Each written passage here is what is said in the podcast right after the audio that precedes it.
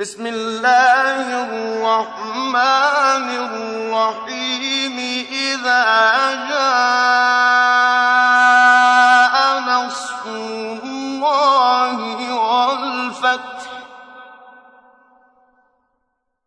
ورأيت الناس يدخلون في دين الله أفواجا.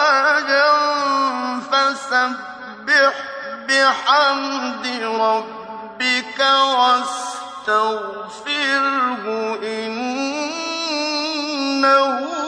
كان توابا